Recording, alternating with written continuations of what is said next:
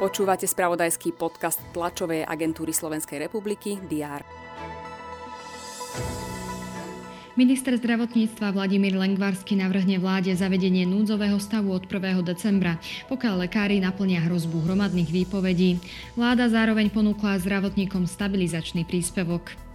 Železničná spoločnosť Cargo Slovakia podpísala so zástupcami zamestnancov novú kolektívnu zmluvu.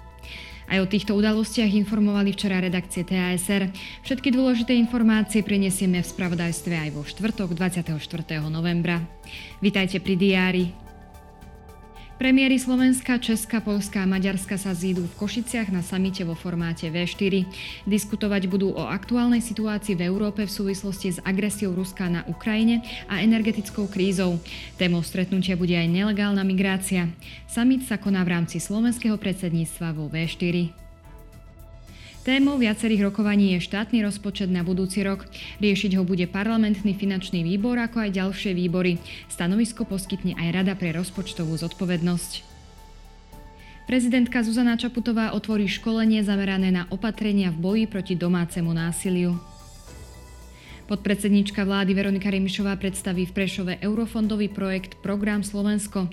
Čerpať sa má vďaka nemu takmer 13 miliard eur. Na spoločnom briefingu následne vystúpi s ministrom práce Milanom Krajniakom a s eurokomisármi, ktorí budú na návšteve východného Slovenska. Ministri vnútra Česka, Rakúska, Maďarska a Slovenska budú viesť v Prahe rozhovory o migrácii. Poľský prezident Andrzej Duda pricestuje na návštevu Litvy. Katare pokračuje svetový šampionát vo futbale. V rámci skupinovej fázy sa budú hrať zápasy H skupiny a G skupiny. Predstaví sa napríklad Brazília, ktorá bude hrať proti Srbsku, ako aj Portugalsko proti Ghane. Večer sú na programe zápasy dohrávky domácej futbalovej Fortuna ligy.